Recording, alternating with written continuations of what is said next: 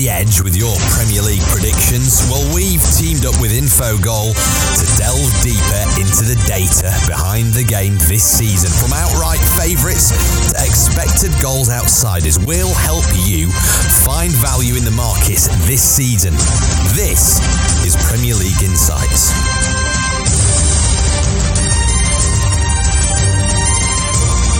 This week is game week number two. And what game week number one it was, by the way. All teams in action, some real surprises. It's me, James Gregg, with Jake Osgathorpe from Infogol.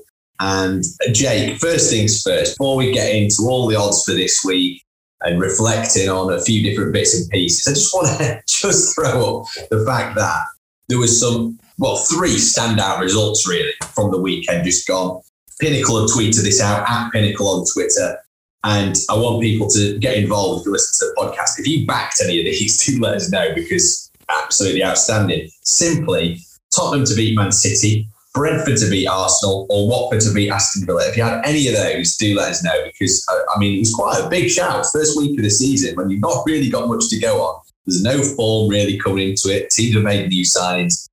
And City, um, well, they got beat comprehensively. Really, it was actually I think it was quite quite a good game from Spurs' perspective. Five point nine seven, you could have got Spurs at before uh, the start of that game. Brentford he got at three point nine, and Watford to beat Villa was at three point six seven. Jake, we didn't see that coming, did we? Not really. No, I think the the most impressive one was was definitely Tottenham's victory over Manchester City. A number of reasons. Obviously, Nuno's had um, limited time to work with his squad missing Harry Kane. Um, it's a very strong City team. Obviously, they're even stronger on the bench, bringing the likes of De Bruyne off the bench. Um, but yeah, just just you know, we can all get carried away now with Tottenham and be like, oh, they're proper serious top four contenders. But it is just worth bearing in mind that they lost the XG battle quite convincingly. Manchester City created three big chances in the match, failed to take them. And that's been a story of Manchester City at Spurs for the last few seasons. I mean, they played there three times. They've lost all three. The aggregate score has been 5 0 to Tottenham. So Manchester City are yet to score at the Tottenham Hotspur Stadium. And they've racked up 7.6 expected goals over three games. Wow.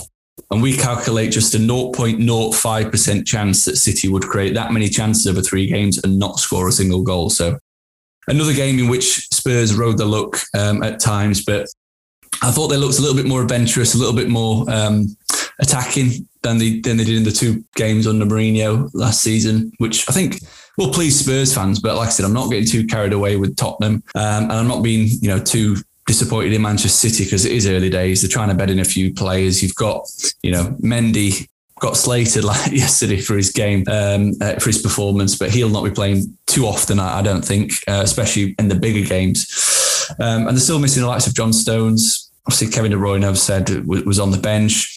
Um, so yeah, I'm, I'm, not too too worried. It's early days, can't really learn too much from that, but just worth pointing out that the fact that Spurs were really fortunate to win that game, and um, you know, I, I, think the same goes for Watford as well because Watford were really clinical with their chances, um, something that they're not going to get every week, basically. One team that did look very good, uh, that actually did express a few doubts about, not doubts, but we had a few question marks about how dominant they'd be, despite the signs that they've made in that uh, in the in the summer transfer window. Was Manchester United comprehensively beating Leeds five goals to one? They looked great, and actually, um, the atmosphere and stuff at Old Trafford. I know we talk about you know the, the sometimes here on this podcast, and I can see you go, "Oh no, don't do that." But actually, I think actually Leeds were probably a little bit overwhelmed with that. Bielsa only signing his new contract you know, a couple of days before. It also just kind of begs the question you wonder how much influence he's actually had in, in, the pre-season preparations. Had he actually, you know, we actually know he was out of contract. But Man United looked fantastic. And um, if they, you know, they've really, really laid down a marker, actually, haven't they? If they want to be title contenders, because they were a second, but I mean, they were second in, you know, it wasn't even a two horse race, was it? it was, they were so far out of it. They were the rest, best of the rest, basically. But starting. I think if you carry on like that in that fashion, well, um, and, and, City obviously, you know, falling by the wayside on that first weekend. It's um, yeah, it looks quite good for United fans. It does, yeah. Uh, again, I'm not getting too carried away because let's not forget they beat Leeds six two there last season. yeah, um, true. I think true. it's just a case that that Leeds Leeds' setup and system really suits Manchester United. said it a few times last season that when Leeds do play, they are playing one v one all over the pitch, and Manchester United they they love that. They absolutely love it. They've got players that can beat men. They've got players that are stronger, fitter, um, smarter to to be able to breach those gaps and take full advantage. I mean, Bruno Fernandes did it perfectly, didn't he? He kept finding the pockets and ended up grabbing himself a hat trick.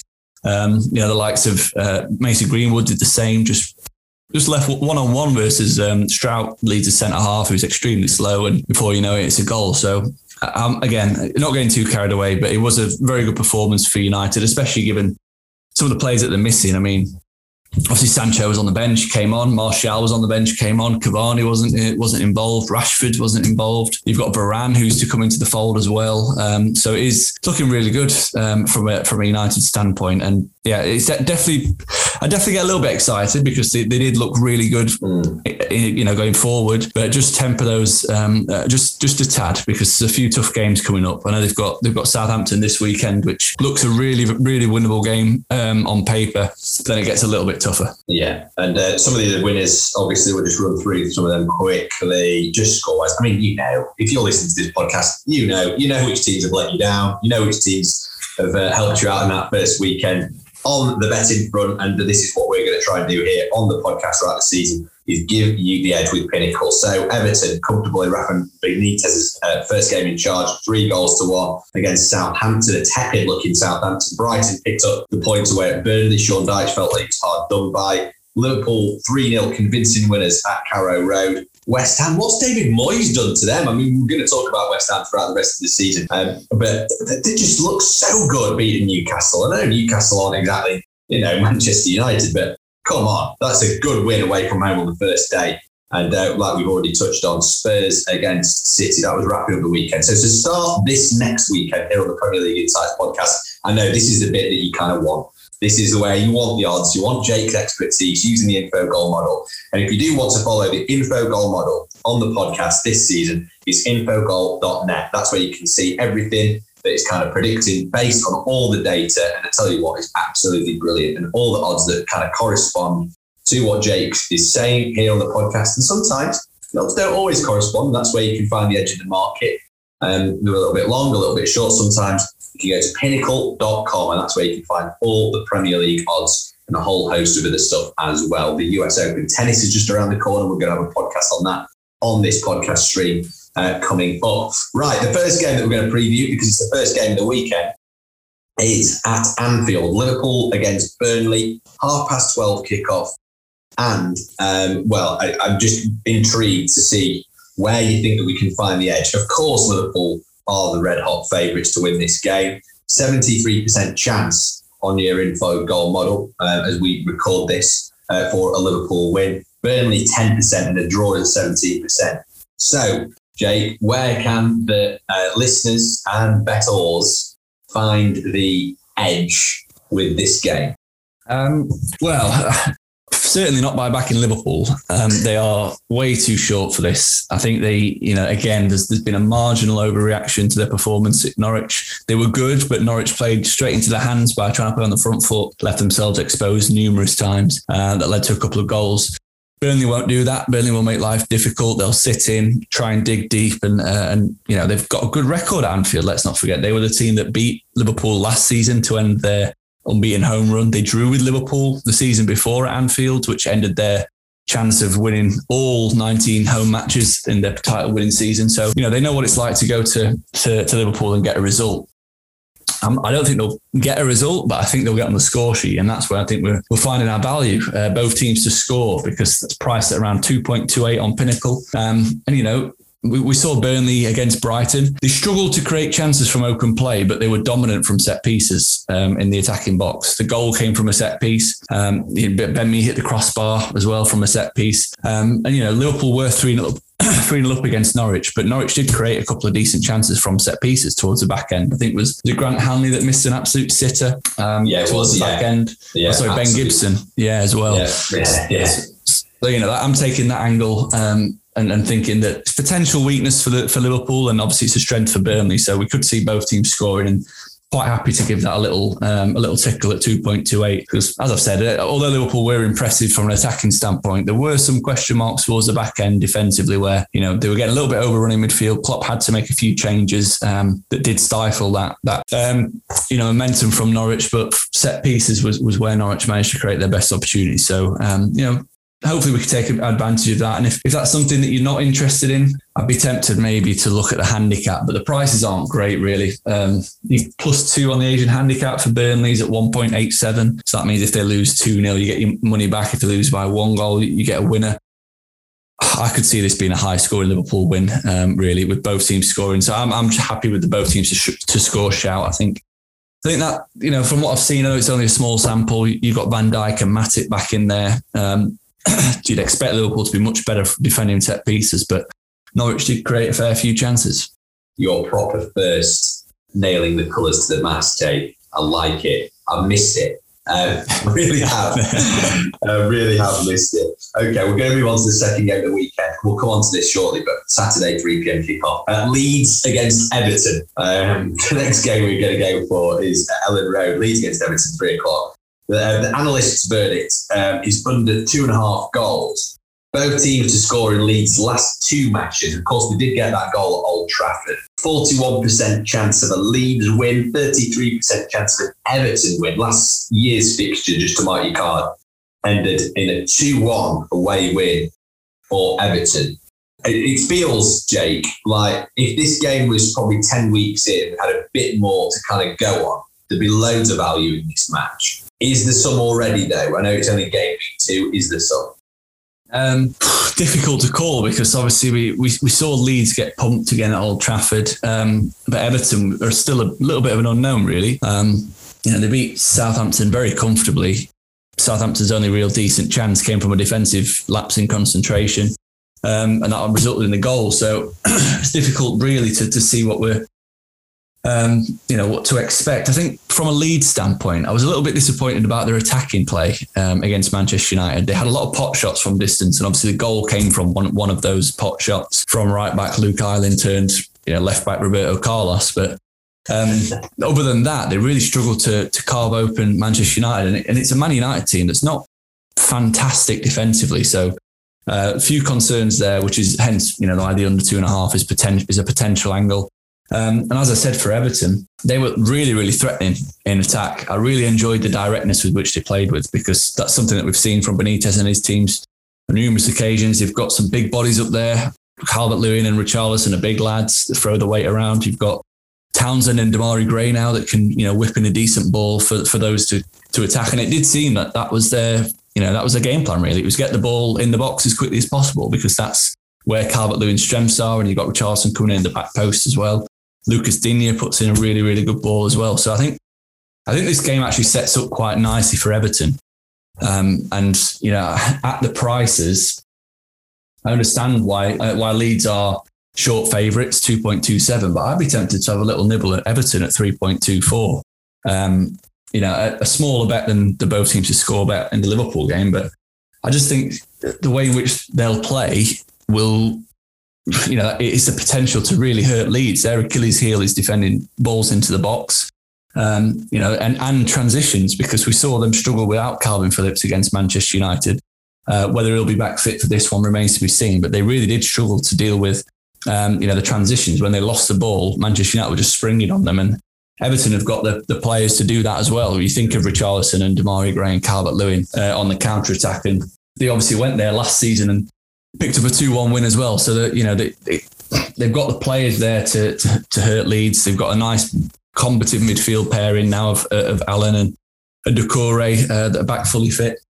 And they've got a good manager. They've got a wily manager. I know Carlo Ancelotti is a good manager as well, but um, you know, from what we saw last season, they really underperformed compared to the talent that he had at his disposal. And I think I said this on numerous podcasts. This is a, a, blessing in disguise that Ancelotti actually got picked to go to Real Madrid. Yeah, um, yeah.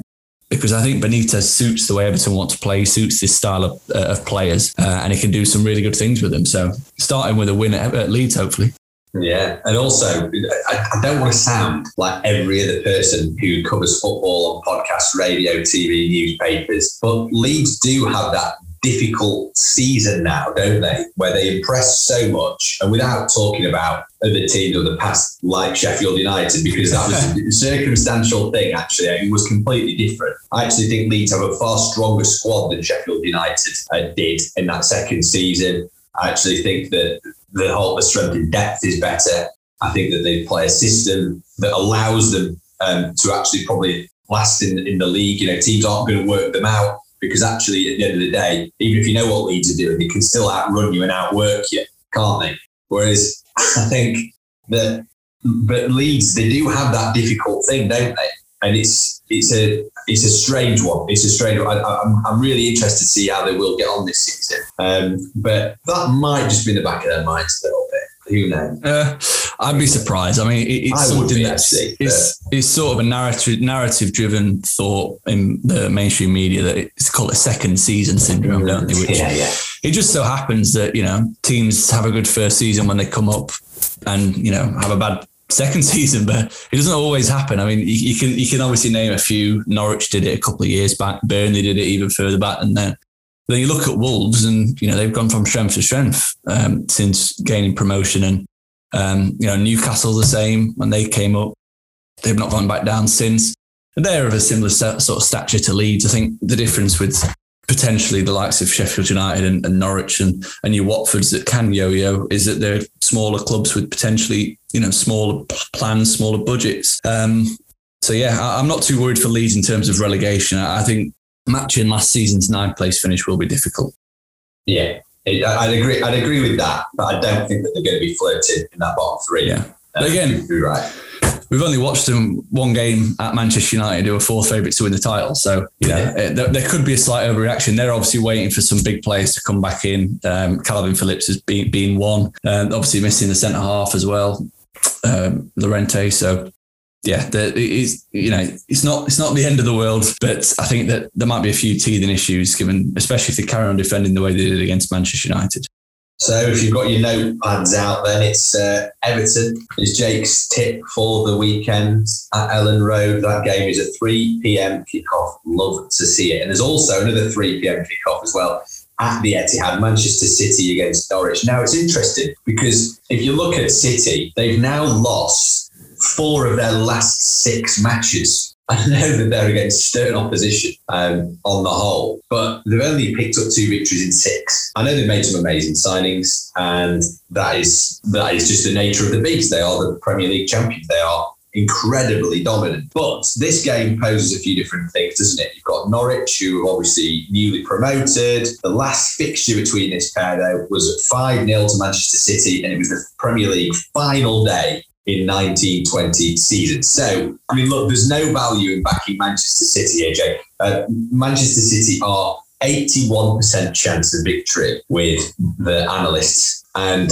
I mean, what do you think? What do you think on this? If you're going to try and pick something out for somebody to gain an advantage, just stick on a coupon. Maybe it's part of an accumulator or whatnot. Where's the value going to be?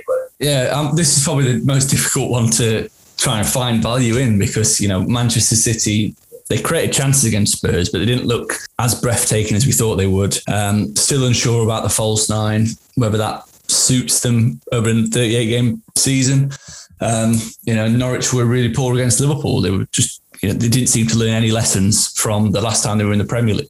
Looked open, looked easy to play against. Um, yeah, so I think it says it all that Manchester City are minus two and a half on the handicap um, is where the market thinks it's going to be. So they think that market basically thinks that Manchester City are going to win this game by three goals. It's hard to really argue with that, um, but. You know, I think I'm hoping Norwich will make life a little bit more difficult for City. They'll be wanting to bounce back though, City, won't they? They won't have liked that they, they will. kind of defeat. They will. Kaneless Spurs on the opening day. They won't have liked that one bit.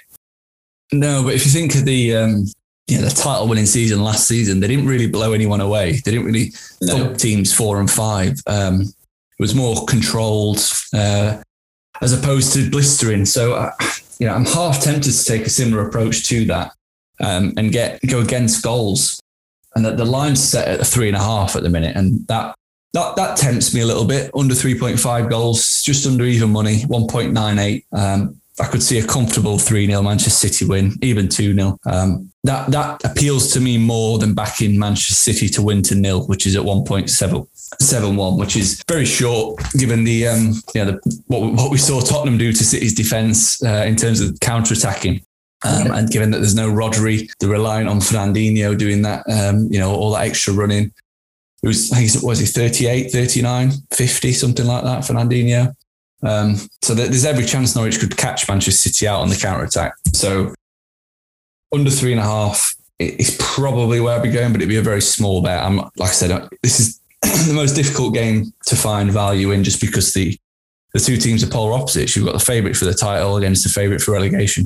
You can really hear it in your voice. It's actually quite funny how stressed you are trying to find some value in this. trying, I'm to trying so desperate, yeah.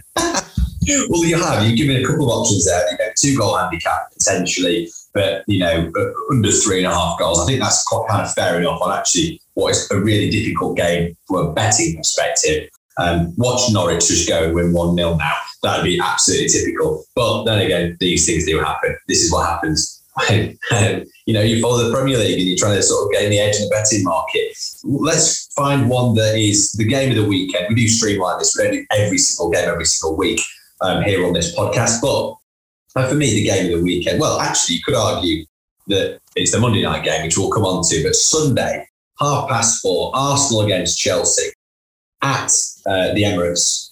Infogol says under two and a half goals um, on this one. Arsenal 22 shots, five on target against Brent. Um, they need Lacazette or Aubameyang or, or, to, or to sign a centre forward, don't they? You know, to, to start scoring some goals on, on, on serious note, who starts centre forward for Chelsea? Because Lukaku, obviously amazing signing, and uh, I think I seem to recall that you're a fan of Lukaku. I might have got that wrong. In fact, yes, you're nodding, so that's great. Okay, Jake's a fan of Lukaku. Um, Timo Werner, uh, Kai Havertz, you know, they, they have attacking players at their disposal. You've got to remember these lot won the Champions League. You know, they're no mugs. They're not. They're not tepid, and it's sometimes quite easy to think of that. I'm, I'm looking sometimes at at Chelsea go, oh, Chelsea, you know, they're not quite not quite contenders, but actually they are actually serious. Oh, contenders. Chelsea. Oh, Chelsea. What is interesting with the percentages is that Chelsea are at 47% um, you know, chance of winning, 26% chance with Arsenal. Um, and draw is actually more likely than Arsenal winning, 27%. Arsenal haven't lost to Chelsea in their last four games. Uh, they won three, draw one, and they won 3 1 at the Emirates last season when Arteta was under major scrutiny. He really wrestled him out of trouble. You know, that win wrestled Arteta out of trouble in, in terms of uh, managerial chopping. So, um, wh- where do you see it in this one, Jake? Because it's um, you know things. If you look at that, it kind of does point a little bit to Arsenal, but then all the percentages are pointing towards Chelsea, potentially. You know, with with Lukaku in there as well. So, what springs to mind? Yeah, first of all, you can't put too much stock into last season's meetings. From, uh, in my opinion, I know that the, the, players, the group of players, are majority the same. Arsenal obviously beat Chelsea at the Stamford Bridge as well, but huge caveats to that game that it was Martinelli that raced through after a mistake and scored, and then Chelsea missed chance after chance after chance. So yeah, there's a huge gulf between these two teams. Um, I know the Infogol model's got around a 47% chance of Chelsea winning, but I think the gulf between these two is actually bigger than that. Um, currently, Chelsea can be backed at around 1.8 on Pinnacle. I'd take that all day long. I think that's a serious bet. Um, I think that they are, as I've said, they're just streets better all over the pitch. They're better defensively. Um, no team has been better at the back since Thomas Tuchel took over based on expected goals. And going forward, they've just got so many more options and so much more firepower you know, Lukaku's coming into the fold, who's just an absolute beast. He's a handful. You know, you saw what what Brentford did to Arsenal with their physicality. Ivan Toney, the long throws that they put in. Um, you know, they caused Arsenal all sorts of issues, and, and Chelsea will be doing that and some. Um, they're just much better team all round, really. Uh, and as I said, the options are just frightening. I mean, you, you named three of them there, but you missed out Hudson Odoi, Christian yeah. Pulisic, Hakim Ziyech. It's just bonkers, really, that the sort of firepower they can call upon. And, um, you know, hopefully Kante's back fit for this because he he would be, him and Jorginho are a really nice pivot for the rest of the team. Um, if not, Kovacic played really well in the European Super Cup. Mm. Um, yeah, embarrassment of riches really, and I find it very difficult, especially given the you know the circumstances surrounding Aubameyang and Lacazette. We don't know why they weren't playing. We don't know why they weren't included. Arteta didn't seem very happy when he was talking about it, which is never a good sign. Um, you know, if, if they're if they're not playing, I, where the goals coming from for Arsenal? Like, yeah. you know, I like Bukayo Saka, I like Smith Rowe. I like Martinelli, but you know they're not really going to do too much damage on their own, really. Um, Is that why yeah. then, Jake, on Infogol? Sorry to stop you in your flow. On Infogol, it's it's very much a one point, uh, sorry, under 2.5 goals is a, is a thing just simply because Arsenal won't score. Is that, is that, is that, is that why that's, that's kind of like what's being predicted? Basically, yeah, Arsenal won't score um, and Chelsea won't score a lot either. We've seen that from them under Tuchel. Um, when they do win, they win low scoring games. I think the 3 0 against Crystal Palace was one of the first first matches in which they'd actually won and uh, and the game had gone over two and a half goals. I think maybe it happened a couple of times last season. I think Crystal Palace at Selhurst actually under Tuchel. Um, but yeah, it happens rarely, and, and that's you know the, the, the, way the way in which Chelsea play is just suffocating teams with possession. They don't allow chances because they have so much of the ball, um, and you know they, when they do create chances, they create big chances rather than just taking little pop shots from distance. So yeah, it's um, recent recent history is going against Chelsea here, but I think they're just too good. I really do. I think that they'll. I think they'll win quite comfortably. Lukaku's had a going to have a week to bed in, get used to his you know t- new teammates slash old teammates because he was there before. How many of them those players are still there? I'm not too sure. Azpilicueta definitely was. Um, but yeah, I, like I said, I, I think that the price is just is too good. I don't think it'll be there come Sunday. Now we're recording this on a Monday, around 1.8. I reckon they'll be closer to 1.65 on Sunday, especially if there's any more news that breaks around Aubameyang and Lacazette um, not uh, not being involved. And mm. yeah, yeah, it's not it's not really looking. I mean, just a word on Arsenal. How bad were they against Brentford? Shocking, like absolutely so shocking. Bad. If you didn't know they were Arsenal, you'd have thought it was a game from the Championship, last season? and it was like exactly, a, yeah. a, mid-table side. They were dreadful, really bad. And usually, as well, you know, when you see a team like you know a game like that, where a, a newly promoted side or a team that's kind of hot on the, you know, got that bounce, got the fans in, and it's a big occasion or whatever, and they win a game like that. Usually, you actually do look back on the game and you go, oh, they it, it was it was a good win, but actually the other team did look good. I mean, they could have they just missed a load of chances and things went against them. That wasn't the case, was it? Arsenal were really bad. So um, yeah, you're absolutely right on that. I'll get on board. No, they just they just couldn't get into scoring positions. I mean, they, they had mm. 22 shots in total, but 11 came from outside the box. That's yeah. just not an efficient way of playing. You know, if rather than taking a pot shot from distance, recycle the football and try and get it into a, an area with a higher probability of being scored. Part of that though is a little bit. I mean, do you think this is something? Again, it's not something that you will have much data for, but just purely as a football fan and watcher, um, is sometimes these teams that come up from the championship, they have been the be- one of the best defensive sides in that league. Of course they have, otherwise they won't get promoted. They don't concede many goals in the championship. Everything's nicely well drilled. They've had a nice pre-season, you know, without teams um, generally, you know, players going off and playing international football and that kind of stuff. A nice full long pre-season. I know Brentford actually did have two or three pre-season matches, which was a lot more than some of the other sides. And they've not had the, the mental scarrings yet of being absolutely torn apart by a Liverpool, a City, an on form Man United. They've not had that, have they? Where they've been at home and they literally cannot stop the other teams just cutting through like a hot knife through butter. Yeah, they've not had that. It was the first game in the Premier League, and they just thought, right, we'll just stick to what we pick up from where we left off. Give it a few games, and Brentford, when they've been pumped 5 0 at home by City or Liverpool, they might have those fragilities would you say? But actually, I mean, you know, who knows? Who knows? We'll see, won't we? And I hope not for Brentford's sake. But you look at how how good they were. You know, they, they just watered everything that Arsenal threw at them on Friday night. So yeah, um, yeah. I know, I know what you're trying to say, but I mean? I'd be I'd be surprised if yeah, basically play with no fear.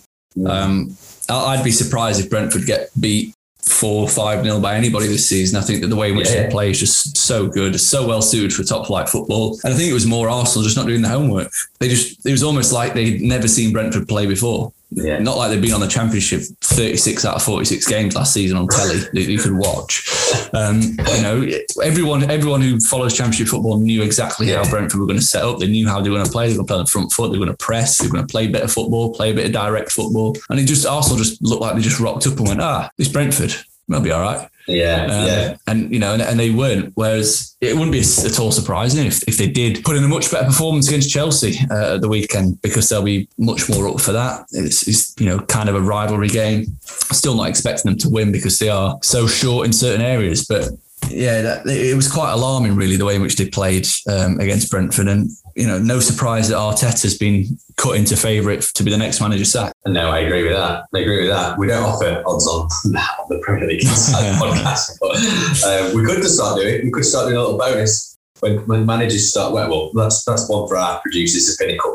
Um, we're going to um, move on to uh, the final game that we're going to preview this weekend before we come on to any of the business. And actually, you know, I said Arsenal Chelsea is the game of the weekend. It's not. And this game is the game of the weekend. Monday Night Football, the first edition. Because as we record this, it's a Monday. It's the, it's the Monday after the first week. I'm gutted that there's no game on tonight. Really, really gutted about that. So really pleased that eight o'clock I'll probably be in a pub somewhere watching West Ham versus Leicester. And it's definitely one to watch as well because it's a belter. Um, at uh, the London Stadium, I had to think about that for a second, nearly said Upton Park. Uh, how will European football affect both clubs' Premier League form this season. It's obviously not really going to affect them at this point. Uh, you wouldn't have thought at all. Um, but look, it's you know Leicester's options in this game are going to be a key, aren't you know, key to their success, aren't they? Patson Daka, uh, signed from the Austrian Bundesliga. I know he's very highly touted. I do follow a little bit of African football, so therefore I've followed his um, career fairly closely. I know he's, he's been sort of very highly talked up. Who knows what he's going to be like? Uh, West Ham, their only recognised striker though is Michail Antonio on the on the flip side of Leicester's strength and depth. So where do we see this? Because Moyes, I just waxed lyrical at the start of this podcast about what he's done in terms of making them this kind of force to be reckoned with in the sort of upper echelons of the Premier League, Jake. But can they do it against Leicester? Because this is a proper game for them, isn't it? This is like a really tough game. The sorts of games where if they're going to finish like they did last season, they need to be picking up the points. Yeah, yeah, no, you're right. I think I think they can do it. I, I really do. I'm, I'm a big West Ham fan. I think they're an excellent watch. Completely opposite to what you'd expect a David Moyes team to be, which is, um, you know, they're quite gung ho, they're a little bit vulnerable and soft centered, uh, concede a few goals and chances, but going forward, they they're electric and, and they look that way against Newcastle, which I thought was, um, you know, picked up from where they left off last season. If you remember, they finished last season with numerous three twos and three threes, and you know lots of high scoring games. Um, I'd be you know I'd be surprised if this game was as high scoring, just purely because Leicester are a little bit more reserved, a little bit more controlled in the way in which they play. But Leicester were poor against Wolves. They were fortunate to come away with a one 0 win. It was almost like a bit of a smash and grab in front of their own fans. They scored a, a, fairly early goal and then just sat back and asked Wolves if they could break them down. And Wolves created a couple of decent chances. Obviously, I think Adama Traore had a one on one that he put wide early on that could have been uh, made it a completely different game. So, yeah, interesting game. I think Leicester got a few question marks about them uh, at centre half. I think Vestergaard it will be coming in um, at some point. Still, still not sold on him really. I think he's a he's a, an accident waiting to happen back there. Um, he's not as reliable and or anywhere near as good a player as as Fofana, who's obviously out injured for a little while.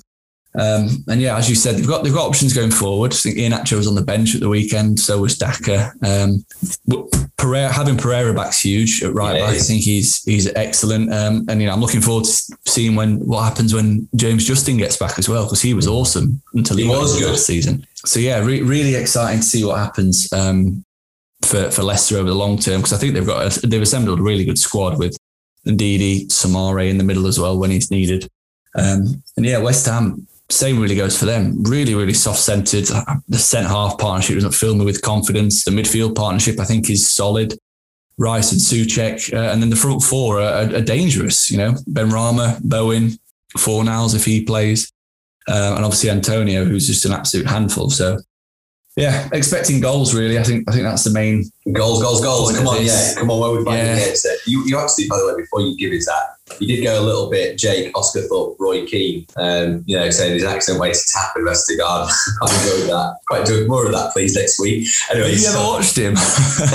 yeah, I completely agree, by the way. But I did enjoy it. Just ruthless, ruthless. Didn't Yeah. flinch as you were doing it. Awesome. Anyway, sorry, more of that next Yeah, week. I, But- I mean, happy if he proves me wrong because you know if he does prove me wrong, then he's a an absolute bargain at around fifteen million quid. yeah, Um, Right. yeah, goals. I think it's going to be goals. Both these teams, West Ham in particular, will be playing on the front foot. It, it, it's almost you know if these two got the, their sights set on European football, this is a an important head to head really. And you know, I think that tends to lead to more goals. It's going to be a packed West Ham crowd. They're, all- they're all going to be buzzing after what happened last season. all the We wanted to bubbles see will be floating about, won't they? Yeah, you'll not be able to see because of all the bubbles. Um, yeah, I I think Leicester uh, they were they were undone by West Ham last season quite well. Um, Antonio in particular caused them complete chaos over the, off the shoulder. Leicester will play a little bit more um, transition football this time round. I think. Uh, I think they'll they'll try and dominate the football, but where they can't, they'll try and progress it really quickly. So I expect Maddison to have a good game uh, and feed Vardy down the channels. I think that's definitely where they could find a little bit of joy, um, especially if West Ham are playing uh, attacking manner. So yeah, I'm, I'm, I'm thinking goals over two and a half, a little bit short, or 1.8, but I think that's the most likely in terms of the actual match. If West Ham were a touch bigger, I'd be all over West Ham, but I think the price are just about right, around 2.63. Cool. Um, any bigger, I would have been definitely onto West Ham because I think that they're, you know, I think they had the second strongest, second best home record in the league last season. Um, you know, that should only get better really with fans. Um, well, they do well to get better than the second best, but um, you know, I think I think they'll definitely be a tough tough out at, at the uh, the London Stadium. Well, there we go. There we have it. So there are our main games then. We've Liverpool versus Burnley. Both teams to score. Liverpool win is what Jake reckons. Um, Everton at 3.24. Not loads of value in that next game that we previewed. Elland Road, Leeds versus Everton. Maybe both teams to score. City um, against Norwich. Two goal handicap potentially. I mean, you found this really difficult, but to be fair to Jake, he has given us a couple of options there, or under three and a half goals. Um, and then uh, Arsenal Chelsea back Chelsea. Long odds at 1.8 currently as we record this on Pinnacle. Do get that in though early doors because I suspect those odds may be changing towards the weekend, particularly if we have more news of those, well, not quite firing, should we just say, Arsenal strikers. Uh, they're missing um, as well. Low scoring game, potentially that one. And West Ham against Leicester. Goals, goals, goals. Uh, both teams playing on the front foot with European football at stake. And over two and a half is perhaps a little bit short on odds, um, but West Ham um, to win if you can just sort of get them, maybe their maybe their price right. That's what you Jake. So there we go. So that's our games recap. Any other business from the other fixtures, uh, Jake, heading into uh, this second game week in the Premier League? Games we've not looked at are Brighton against Watford, Palace, Brentford, Villa, Newcastle, uh, Southampton hosted Manchester United, uh, the Nuno uh, derby, um, which is like come surprisingly early Trademarked. in Yeah. this season. Yeah, yeah, that's trademarked to this podcast. I don't think anyone else will be using it. Um, Sunday, the 22nd of August at two o'clock um, is where uh, Molineux uh, sees Nuno return uh, managing Spurs, despite leaving Wolves saying, um, I'm going to have a bit of time away from the game, which I thought was classic. Very I mean, he's had a he's had a good two months. But, you know, give him a break. yeah, and the pre-season, and he signed his contract about two weeks after, did he? so yeah, yeah. and with the, um, so so there are the games. Any any of the business anything that leaps out that you think actually our our loyal following uh, you know listeners should actually be be aware of? You know, think oh actually I can't really let this episode end without flagging this to them. Yes, definitely. I think that, my best bet of the weekend is Manchester United minus one against Southampton on the Asian handicap, um, which basically means if Man United win by one goal, you get your money back. If they win by two or more, you get a, a winner. That's at two point one. I just think that the you know it was, there's, there's been a massive price shift on United. They were around one point eight. Um, before Southampton played Everton, that's crashed into 1.65 now, which is where I'd expect them to be anyway. Because you know, let's be let's face it, Southampton are terrible. Um, they're not the team that we saw at the start of last season. They've obviously lost their main striker. Um, lost one of their centre halves. Um, and yeah, they're, they're, a team struggling for form. I think they've lost 15 of the last 21 games now eh, across the Premier League. Across two seasons, they were poor against Everton, really easy to play against. Um, yeah, and Manchester United, they've got so many forward options that can cause so many issues. And um, yeah, I'm fully expecting a comfortable United win. I'm also looking at the price at Brighton to beat Watford. Um, it's a little bit short. I know a couple of people might be listening and thinking, Brighton, you want to tip them up at 1.8 to beat Watford? I just think there's a big gulf in these teams. I really do. I think Brighton are a top half team. Watford are, uh, you know, although they beat Aston Villa, they're still down there in terms of, um, you know, I expect them to be in a relegation battle. I think that they were a little bit fortunate with some of the goals against Villa. Brighton will be a, a lot better. They'll deal with the, the counter attacks a lot better than than Villa did. I think mm. Ismaila Sarr pretty much ended Matt Targett's career, didn't he, on Saturday? Um, got him hooked at half time, turning him inside and out. Um, I don't think he'll have as much joy this time around. I think Brighton are a much more solid unit. Um, they ended last season incredibly well defensively, and at home, their expected points total was uh, second only to Manchester City. So 1.8 about a Brighton win is is probably something that I would have a little nibble on as well. Excellent. Well, there we go. That completes the set. Game week two on the Premier League Insight podcast. It feels like the first kind of proper full thing. This is how we're going to do. It. We're going to do every single game week throughout the season. Uh, thanks for listening. Do uh, feel free to tell some of your pals and stuff as well. If you just stumbled across this podcast and you like what you hear, um, Jake and I will be here pretty much every week of the season. I mean, we're going to do a podcast every week of the season. It'll be me and you or someone else in for me or someone else in for Jay, we'll see. But actually, uh, we will aim to be here for all game weeks. And don't forget Champions League podcasts and stuff as well. They're always exciting but always to the same effect as well. Uh, thanks for listening. You can find more about Infogol's model as well that Jake refers to, uh, www.infogol.net, all the latest Premier League markets at pinnacle.com as well. You can follow our latest posts at Pinnacle on Twitter. That's at Pinnacle. And on Instagram, we are pinnacle.betting. So stay tuned to our socials for more on the Premier League, also our Advantage Betters podcast as well. US Open preview uh, that is coming just around the corner as well. That's ahead of the tennis from Flushing Meadows. But uh, we'll be back next week for more from Premier League Insight.